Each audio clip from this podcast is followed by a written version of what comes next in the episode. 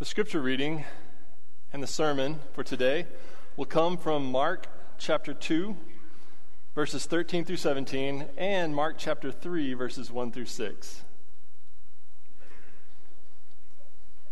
Starting in Mark 2, verse 13. Once again, Jesus went out beside the lake. A large crowd came to him, and he began to teach them. As Jesus walked along, he saw Levi, son of Alphaeus, sitting at the tax collector's booth. "Follow me," Jesus said, and Levi got up and followed him. While Jesus was having dinner at Levi's house, many tax collectors and sinners were eating with him and his disciples, for there were many who followed him. When the teachers of the law, who were Pharisees, saw him eating with the sinners and the tax collectors, they asked his disciples, "Why does Jesus eat with sinners and tax collectors?" On hearing this, Jesus said to them, "It's not the healthy who need a doctor, it's the sick. I have not come to call the righteous, but sinners."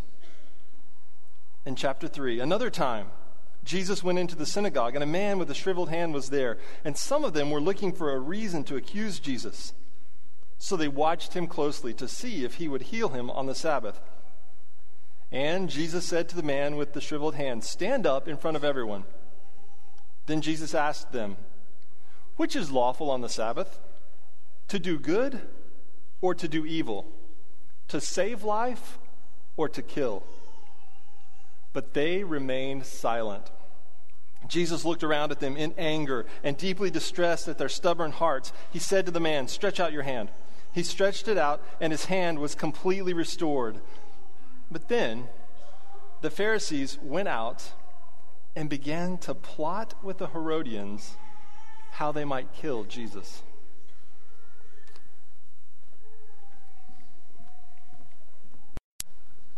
Good morning. It's a joy for me to be back. This is now my second time to come visit you here at this church to share God's word. If you have a Bible, I want to invite you to turn to Mark chapter 2 and follow along. I'm blessed this morning to have part of my family with me. My wife and two of my children are here today, and I have two other children who are back at home with at our home church in Abilene.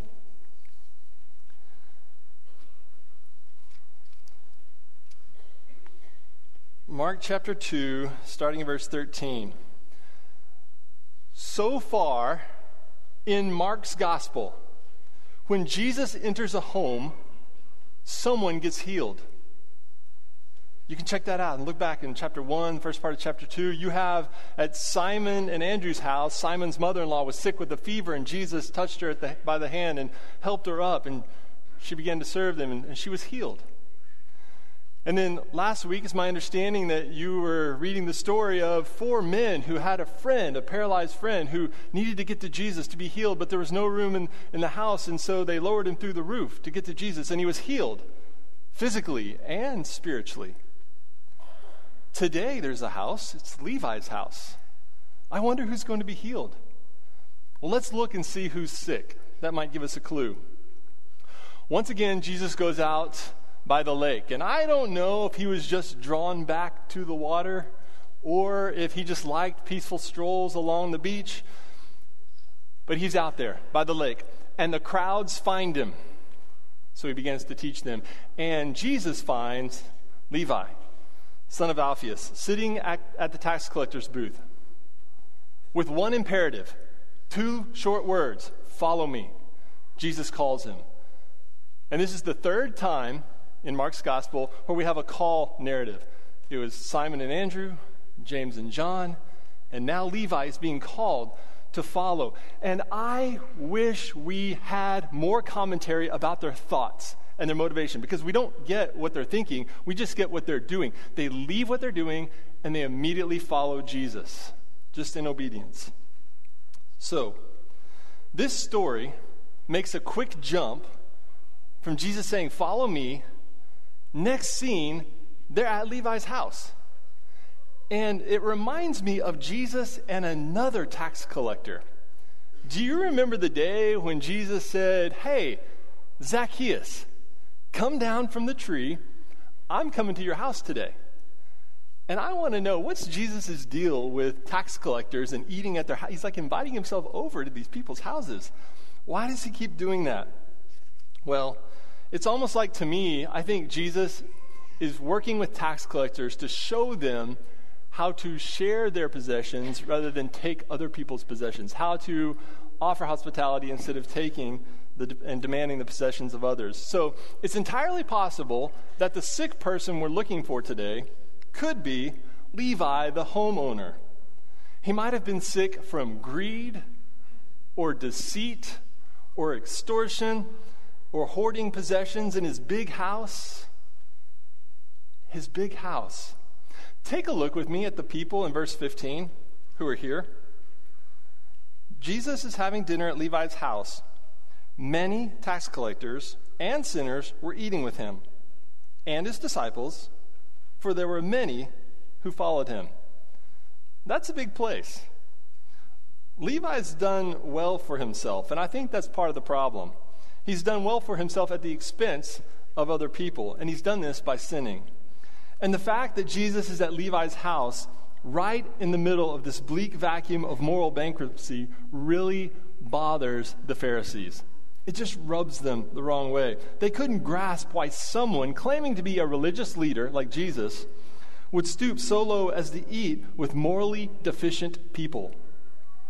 And the Pharisees asked this question. It's a question that we need to answer. Why does Jesus eat with sinners and tax collectors? Why would he do that? Okay, so I have a friend named Richard Beck, who's a professor at ACU. He's an author. He is an avid blogger, book writer. And I've heard him talk on this story before, and he made some really insightful points that impacted me. I want to share with you because he exposes some of the thinking that the Pharisees were doing, which needs to be exposed because it's not helpful, and in many cases, it's wrong. And so I want to share with you just four brief points from what Dr. Richard Beck has said about this story and how the Pharisees may have been confused, because they think, first, that boundaries should be created and patrolled when it comes to people. The Pharisees thought that an alien object or an alien substance, a foul substance, an impure thing, should be quarantined, like cordoned off, and the Pharisees were separating from them.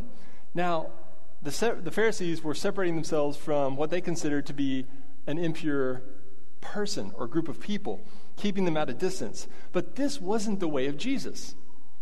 This wasn't the way Jesus operated. He tore down social barriers. He touched lepers. He welcomed refugees. And so the Pharisees are thinking about human interaction in a different way. The second thing is that the Pharisees were thinking that human proximity to another person means moral similarity. Here's what I mean by that. Jesus is hanging out with those people, so he must therefore be just like those people. And that's wrong. That's clearly not what's happening. It may be easy to think that way, but it's not necessarily true that just because two people are near each other, they're exactly alike.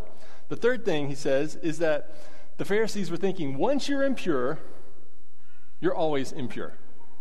And there's no way to get over that. They thought that once something is contaminated, it's always contaminated. And even after a period of purification or repentance, they're still sinners. And when people think this, sinners become stigmatized. And there's no room for grace or forgiveness or the transformative work of God in a person's life. In fact, I think it's interesting that the Pharisees use the term sinners and tax collectors to describe the people in Levi's house. But in verse 15, we read something that was different. In verse 15, it says, there were many who were following him. I think that these people had already had a conversion, maybe in their heart. They were starting to investigate Jesus. They were starting to follow Jesus. And rather than identify them as people who were following Jesus, they still peg them with that name of what they want to call them. It's easier to just call them something rather than to see who they're becoming. They probably thought once a sinner and tax collector, always a sinner and tax collector. But Jesus saw these people as who they were becoming, not as what they had done. You see, we are a people who believe there is a fountain filled with blood drawn from Emmanuel's veins, and sinners plunged beneath that flood lose all their guilty stains. That's what we believe. That's what we've just sung. The fourth thing that Richard Beck says is that negative forces are always dominant. The Pharisees were thinking that negative forces are always dominant, but that's not always true, is it? The Pharisees thought that the impure substance makes a pure substance unclean.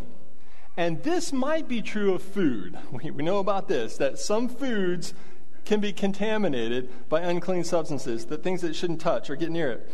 But we're talking about people here. So when Jesus interacts with unclean people, he reverses the direction we usually see in food contamination.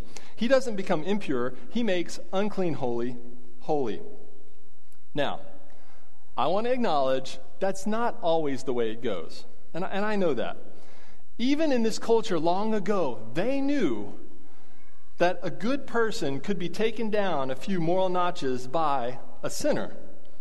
And this fear seemed to be the dominant narrative in their human interactions. In fact, I think the Pharisees might have been looking at Jesus through the lens of a play that they had seen. See, about 300 BC, there was this playwright named Menander who created a play called Theists. And in the play, there's this phrase, there's this line. And the line goes, "Bad company corrupts good character." Maybe you've heard that before. Paul seemed to quote it in 1 Corinthians, this quote from this play. And we know that Paul has quoted other poets, other places. But the Pharisees may have been thinking this thought, this principle, it applies to Jesus, that bad company is corrupting this person, Jesus. And that's what's happening here. But what the Pharisees didn't see is that phrase only explains half of human interactions. There's another proverb that is also true about human interaction, because bad company corrupts good character only deals with the way good people are taken down. But what about the way that sinful people are redeemed? What kind of a phrase or proverb would we need for that? Well, Jesus tells them. It goes like this: "It's not the healthy who need a doctor, it's the sick." So why does Jesus eat with sinners and tax collectors? Is it because Jesus endorses or approves of the extortion of the tax collectors? No. Is it because Jesus agrees with the sinful lifestyle of the people he's spending time with? No. He's going to call them to something else. Jesus is eating with sinners and tax collectors to invite them to holiness, to invite them to a better life. But he's got to walk a mile in their shoes first, all the way to Levi's house.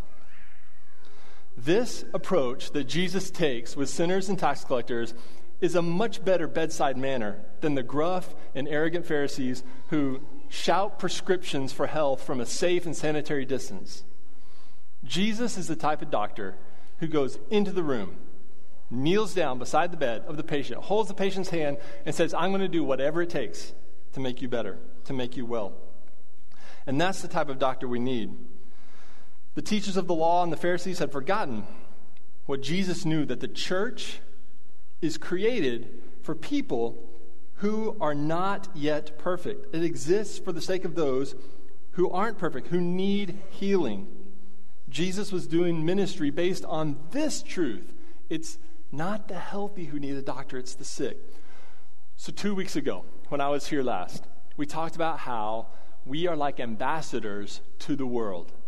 We have a job like those who have been given a message to share in a foreign place. So the church is like an embassy. But today, this new image emerges of the church that I want to highlight. The church is like a hospital. There are sick people here trying to get well. And you're going to find all types of people in a hospital. You have doctors, you have nurses, you have staff, you have social workers, you have people visiting the hospital, checking in on patients. A hospital is the type of place where anybody is welcome, except for those who would like to harm the patients. But everyone else is welcome.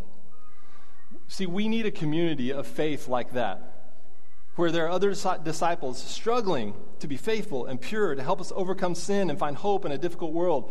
We need this church hospital to be hospitable. And let me emphasize two things that I just said. Number one, we need to recognize that the church will be full of people who are sick. like a hospital, will be full of people who are sick. Can you imagine investing $2 million in building a hospital and then proclaiming, okay, well, there's one rule, no sick people allowed? Right. It's ridiculous. And yet, there are some people outside these walls who are hearing that message from Christians. And that's not true. That's not helpful.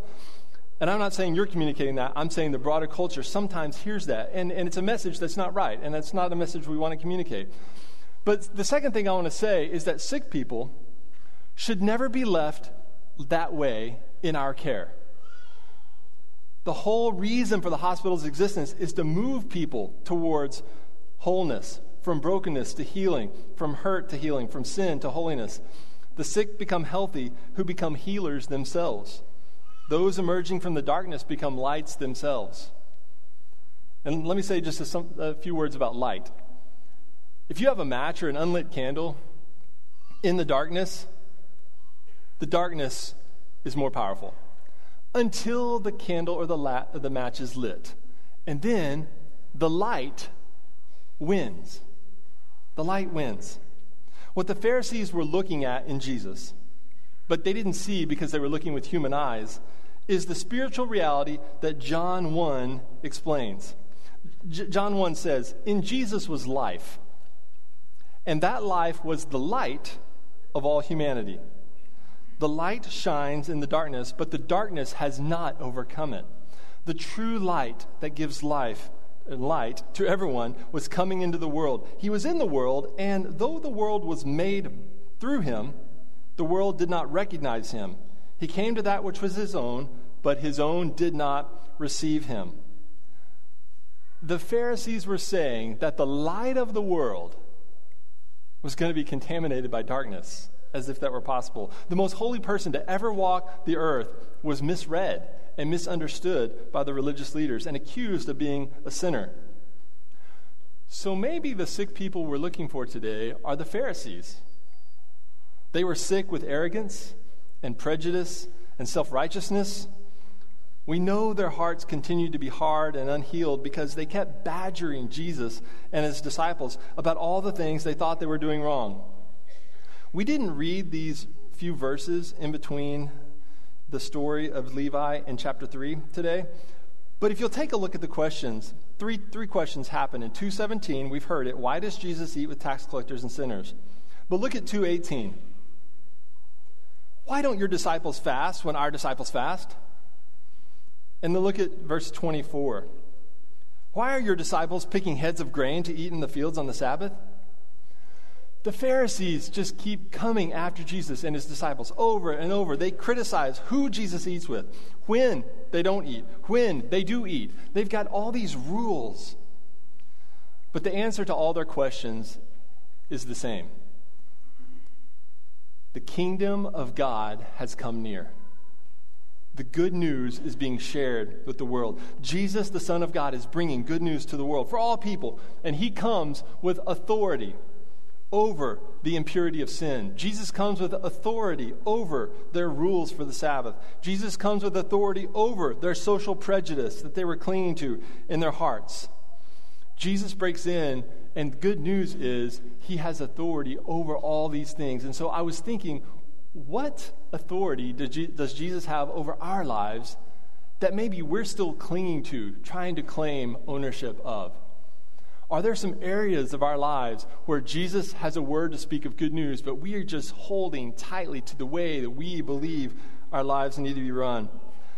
What about our passions and our desires and our talents and our gifts? These powerful resources that can be used for the kingdom and used for good. Sometimes I recognize I hold on to them so tightly, kind of like people trying to go out and gather too much manna. Instead of trusting in my daily bread, I take it into my home, and during the week, if I've taken in more than I need, it just spoils and rots overnight, instead of trusting in the authority of God and Jesus. And I was thinking about the story of Jesus in Levi's house. Do we ever need to invite Jesus into our house? What happens when Jesus enters a house? He exposes the ways that people have been living. He overturns tables. He tears down idols in our hearts by convicting us of sin. And in fact, there's this really interesting verse in an Old Testament book. And the verse is, "Those who cling to worthless idols forfeit the grace that could be theirs." Now, I had to smile a little bit this morning when I heard that already being read, because it's in Jonah 2, verse 8. That was not coordinated. It just sort of happened that way. Praise God. Those who cling to worthless idols forfeit the grace that could be theirs. Those who cling to the sins that are killing them forfeit the health that could be theirs. The economy of the kingdom of God challenges us about the way things really work. When we share our possessions and our power and our positions and all of our resources, it doesn't threaten our status. Instead, it expands the kingdom. It validates Jesus' claim that it's more blessed to give than to receive. And it confirms the truth that loving your neighbor as yourself really creates healthier communities. So at Levi's house, the people who were sick, who knew they needed a doctor, are the ones who were healed. The other sick people left unchanged. But there's one more house today in chapter 3. It's the synagogue. It's God's house. So I wonder what Jesus is going to do here today. Some of the Pharisees were sneaking around looking for a way to catch Jesus. They were in secret, looking for a reason to accuse him. They were watching to see if he would heal on the Sabbath. It doesn't say they were looking to see if he could heal on the Sabbath. They knew he could heal. Would he do it? Could we catch him doing this thing that we think is wrong? They'd seen it before. They just didn't want him to do it. So finally, Jesus is going to ask these guys a question who've been asking him over and over. They've been hounding him with their questions, and one criticism after another. They've asked him, why do you do that? Why do you do that? Why do you do that? And now it's Jesus' turn. He's going to ask them a question. So he does it publicly. He could have done it privately, but he has the man with the disabled hand stand up in front of everyone. And Jesus asks the question, which is lawful to do on the Sabbath? To do good or to do evil? To save life or to kill? And this is not the question they were expecting. This is not the question they wanted. Everyone knows that there is a question about the Sabbath, and the question goes like this. Is it lawful to work on the Sabbath or to rest? That's the Sabbath question. And Jesus introduces a new question with new categories for viewing this day called Sabbath. Jesus asks, is it lawful to do good or evil, to save or to kill? And it's an easy question to answer unless the simple answer incriminates you. Then you really don't want to answer it. But it's still the right answer. And the Pharisees wouldn't say a word. And this makes Jesus livid. Now, when I think of Jesus, there are a lot of images that come to mind. Loving Jesus, shepherd Jesus, teaching Jesus, compassionate Jesus, saving Jesus. Jesus is angry. Angry at their refusal to respond to a simple question. Angry at their clinging to religious laws instead of clinging to God. He's angry because they have stubborn hearts. And there's such irony here in this situation. The Pharisees thought that they were honoring God on the Sabbath by doing no work. But they were dishonoring God by refusing to let good work happen. And if I'm supposed to look at myself in the text and say, where in the world do I find myself? Do I ever try to stop good work from happening because it doesn't match my rules or my expectations for how things should happen? But on the Sabbath, Jesus wants to heal a man's disabled hand. And what are they doing? Plotting to kill a person's entire body. Which, incidentally, the plotting to kill someone is probably a lot of work, right? They were clearly the ones breaking the law, and they accused Jesus of doing wrong. It's no wonder Jesus was angry. The religious leaders' pride and control stood in the way of life and healing for this sick man. So I think Jesus is a lot like a doctor who has the cure for the world. He's just looking for some people to come alongside him and help administer the good news to people so that they can find healing. Jesus, the great physician, brings healing and health and life wherever he goes. This is one sign of the kingdom of God among us, where you find sinners repenting, where you find spiritually sick people becoming well. You know that Jesus is near. It's a sign of the kingdom. And so I'm wondering, is it possible that Jesus and the kingdom of God could be breaking in among us and we miss it, like the Pharisees and religious leaders did? Is it possible that religious people would see others doing kingdom work and misinterpret it as unholy or breaking the rules? Just like in the story of the prodigal son. In the story of the prodigal son, I read and I recognize that religious people, good people, could see the Father God dispensing mercy and say, it's not fair. And so I have to leave room for the possibility that God might be doing something in the world that I don't understand, as I investigate and see what is happening. And more personally, I have to leave room for the possibility that God could be doing something new and ask me to be a part of it. And I'm thinking about how no one had seen it rain, much less no one had built an ark when God told Noah to do all that.